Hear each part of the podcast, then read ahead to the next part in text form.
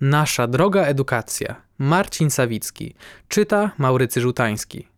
Edukacja kosztuje, ale czy musi aż tyle? A może powinna kosztować dużo więcej? Co składa się na koszty wykształcenia naszych dzieci? Może te środki można wydać bardziej roztropnie?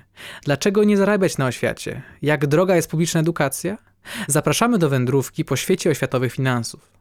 Tak, edukacja jest na pewno droga naszym sercom.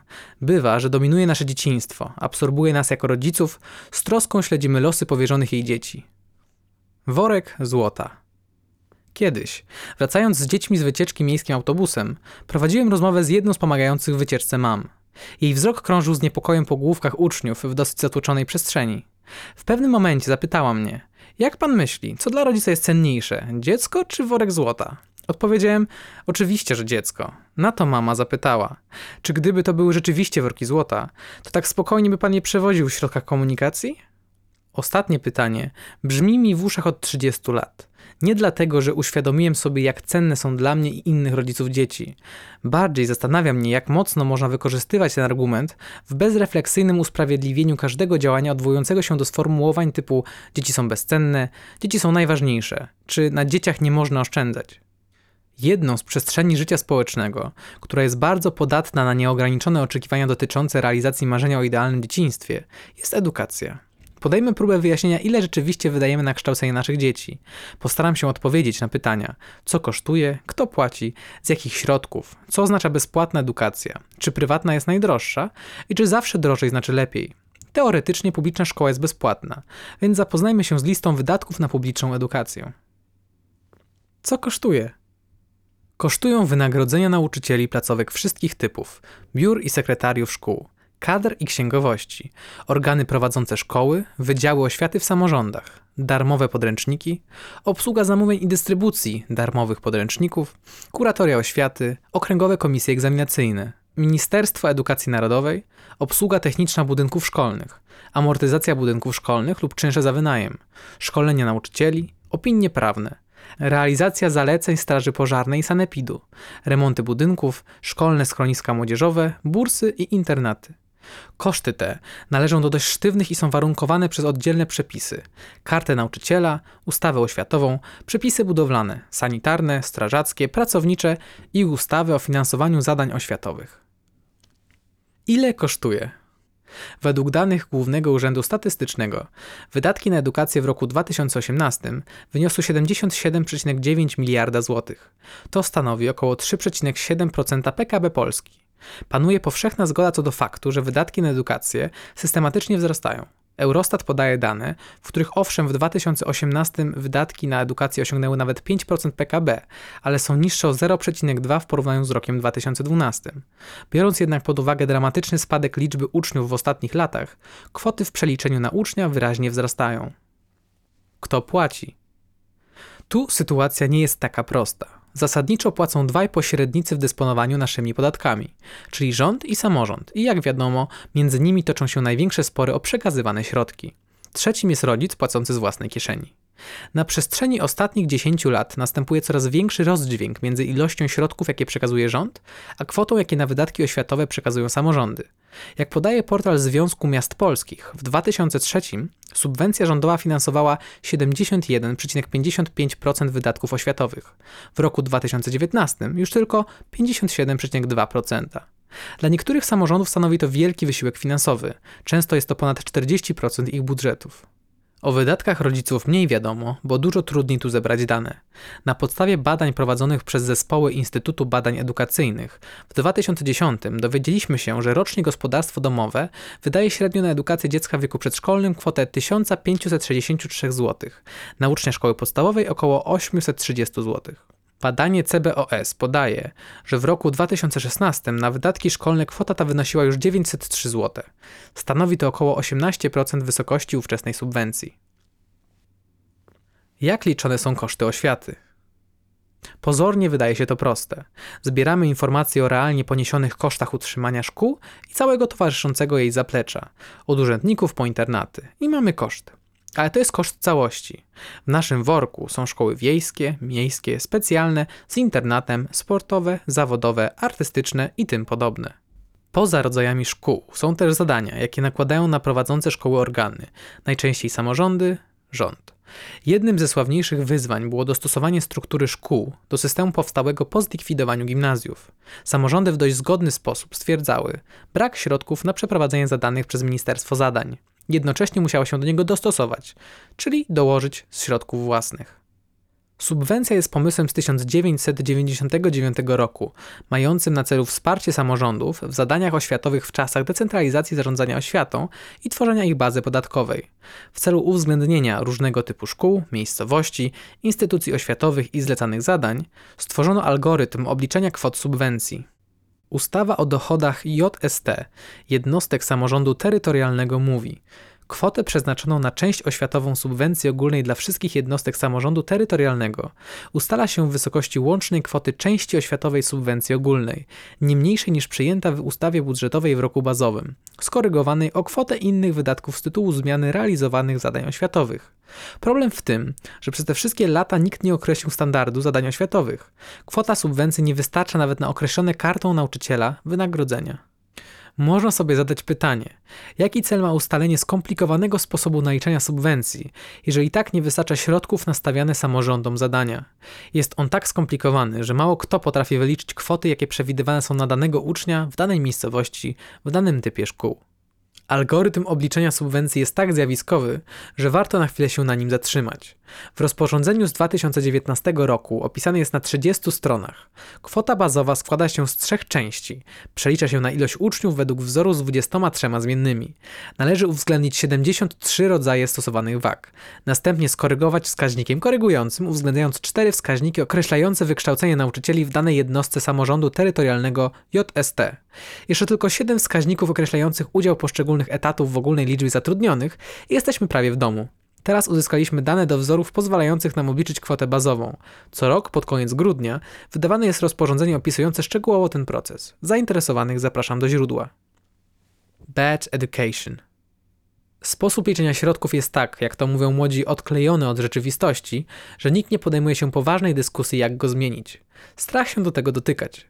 A przecież nikt nie jest zadowolony. Ministerstwo Edukacji Narodowej uważa, że daje wystarczająco, a nawet więcej. Samorządy wskazują, że środków nie wystarcza. Rodzic i tak dokłada, zarówno z podatków, jak i z kieszeni. Ciekawym przyczynkiem do dyskusji jest film z 2019 roku Bad Education. Przypomina historię, jaka wydarzyła się w szkole publicznej w Roslyn w stanie Nowy Jork w 2004 roku. Lokalny kurator Frank Tassone z jednej strony wyprowadza lokalną szkołę na szczyty rankingów, a z drugiej strony wyprowadza, wraz z kilkoma współpracownikami, z budżetów szkoły kilkanaście milionów dolarów. Co ciekawe, brak wspomnianej kwoty nie zaszkodził uczniom szkoły w odniesieniu sukcesów. Czyli może jednak jakość edukacji to nie tylko pieniądze. W życiu często sprawdza się czytelność, prostota, funkcjonalność. System finansowania oświaty nie spełnia żadnego z tych warunków. Wpisuje się za to w charakter systemu oświaty. Sztywne programy, siatki godzin, karta nauczyciela, sformalizowane ścieżki awansu, wewnętrzne procedury, nieustające zmieniające się przepisy okołooświatowe, sanitarne, przeciwpożarowe, wreszcie RODO. Absolutny brak elastyczności, w dużej mierze związany z faktem koncentrowania się na działaniu w ramach otaczających system procedur i przepisów. W wielu krajach istnieją dylematy, kto ma utrzymywać szkoły władza państwowa czy lokalna i w czym partycypują rodzice. Pojawiają się różne rozwiązania, jest miejsce na dyskusję i tworzenie nowych rozwiązań. Właśnie dlatego, że toczą się dyskusje, pojawiają się ciekawe informacje. Okazuje się, że Polska przeznacza na edukację stosunkowo dużą część budżetu, więcej niż Wielka Brytania, Niemcy czy Francja. Niestety na liście innowacyjnych gospodarek jesteśmy w ogonie Europy. W Stanach Zjednoczonych od kilkunastu lat toczy się dyskusja, czy poziom finansowania, ilość zaangażowanych środków przekłada się na jakość edukacji. Zasadniczym pytaniem decydentów jest sposób lokowania posiadanych środków. Wyobraźmy sobie sytuację, że może jednak przeznaczanych środków jest wystarczająco. Imagine Dobrze przyjrzeć się zjawisku na konkretnych przykładach. Malowniczo położona Beskidzka gmina. W czasie ostatnich kilku lat liczba uczniów z przyczyn demograficznych zmniejszyła się o 600 uczniów. Jest ich teraz na terenie gminy około 900. Pracowników pracujących zarówno jako nauczycieli, jak i obsługi technicznej jest 300, czyli troje dzieci na jednego zatrudnionego. W 2018 roku subwencja została przekazana w wysokości 11 milionów 937 514 zł. Samorząd dołożył ze swoich środków 9 milionów 464 401 zł. Zatem edukacja kosztowała 21 milionów 401 915 zł. Średnio miesięcznie wypada około 1980 zł na ucznia. Stanowi to ponad 37% całego budżetu gminy. Oczywiście sytuacja w różnych miejscowościach może się trochę różnić, ale jak wynika z powyżej przedstawionych danych, jeżeli chodzi o udział środków w oświacie JST, jest to średnia krajowa. Nie dodajemy tu pieniędzy przeznaczonych na inwestycje, egzaminy zewnętrzne, OKE, kuratoria, ministerstwo. Zasadnicze pytanie, jakie tu należy sobie postawić, brzmi: czy można inaczej? Pierwsza próba polega na uruchomieniu naszej wyobraźni. Otrzymujemy jako nauczyciel pod opiekę 20 uczniów z jednego rocznika, czyli jednej klasy. Dwudziestokrotność gminnej dotacji to kwota 39 600 zł. Na koszty administracji przeznaczam 10% i zostaje 35 640 zł. Aby zapewnić klasie 40 godzin zajęć, potrzebuję dwóch etatów nauczycielskich. Dobrze, zapłacimy po 5000 zł netto. Brutto pracodawcy 16 392 zł. Zostaje nam 19 248 zł. No dobrze, wynajmiemy ładną przestrzeń dla naszej klasy, zaszalejemy. Wydamy 2,5 tysiąca zł. Pozostanie nam 16 784 zł. Jeszcze przeznaczymy miesięcznie 2000 zł na wycieczki, 1000 zł na pomocne, 700 zł opłaty eksploatacyjne. Nadal pozostaje nam 13 084 zł. Możemy to oddać gminie i poprosić o premię za oszczędność. Kolejnym przykładem na to, że można inaczej, są szkoły publiczne prowadzone przez podmioty inne niż samorządowe. Zdarza się, że samorządy przekazują stowarzyszeniom lub fundacjom prowadzenie szkół publicznych, dotując je, tak jak szkoły prowadzone przez siebie.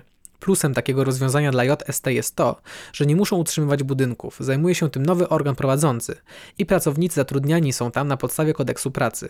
To znaczy nie obowiązuje tam na przykład karta nauczyciela. Takich szkół w Polsce jest ponad 3000.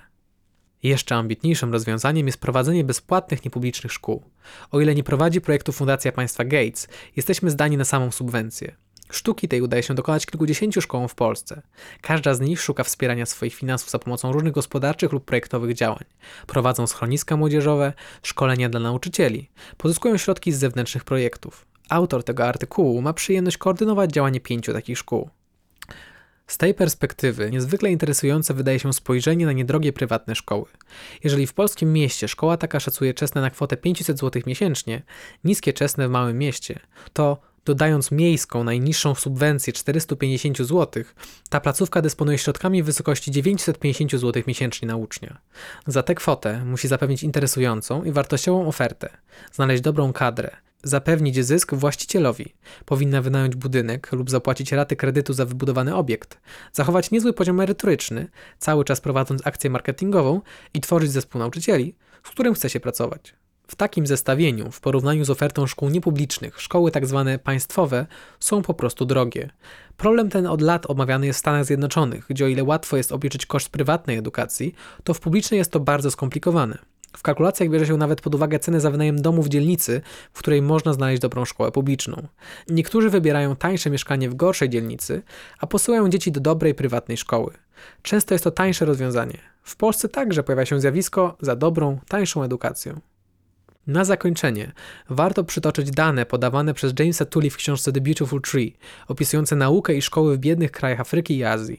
Okazuje się, że większość biednych rodzin, jeżeli ma tylko możliwość, wybiera prywatne szkoły. Kosztują one od 5 do 10 dolarów miesięcznie i tworzą dla uczniów oraz rodziców warunki budzące zaufanie i poczucie bezpieczeństwa.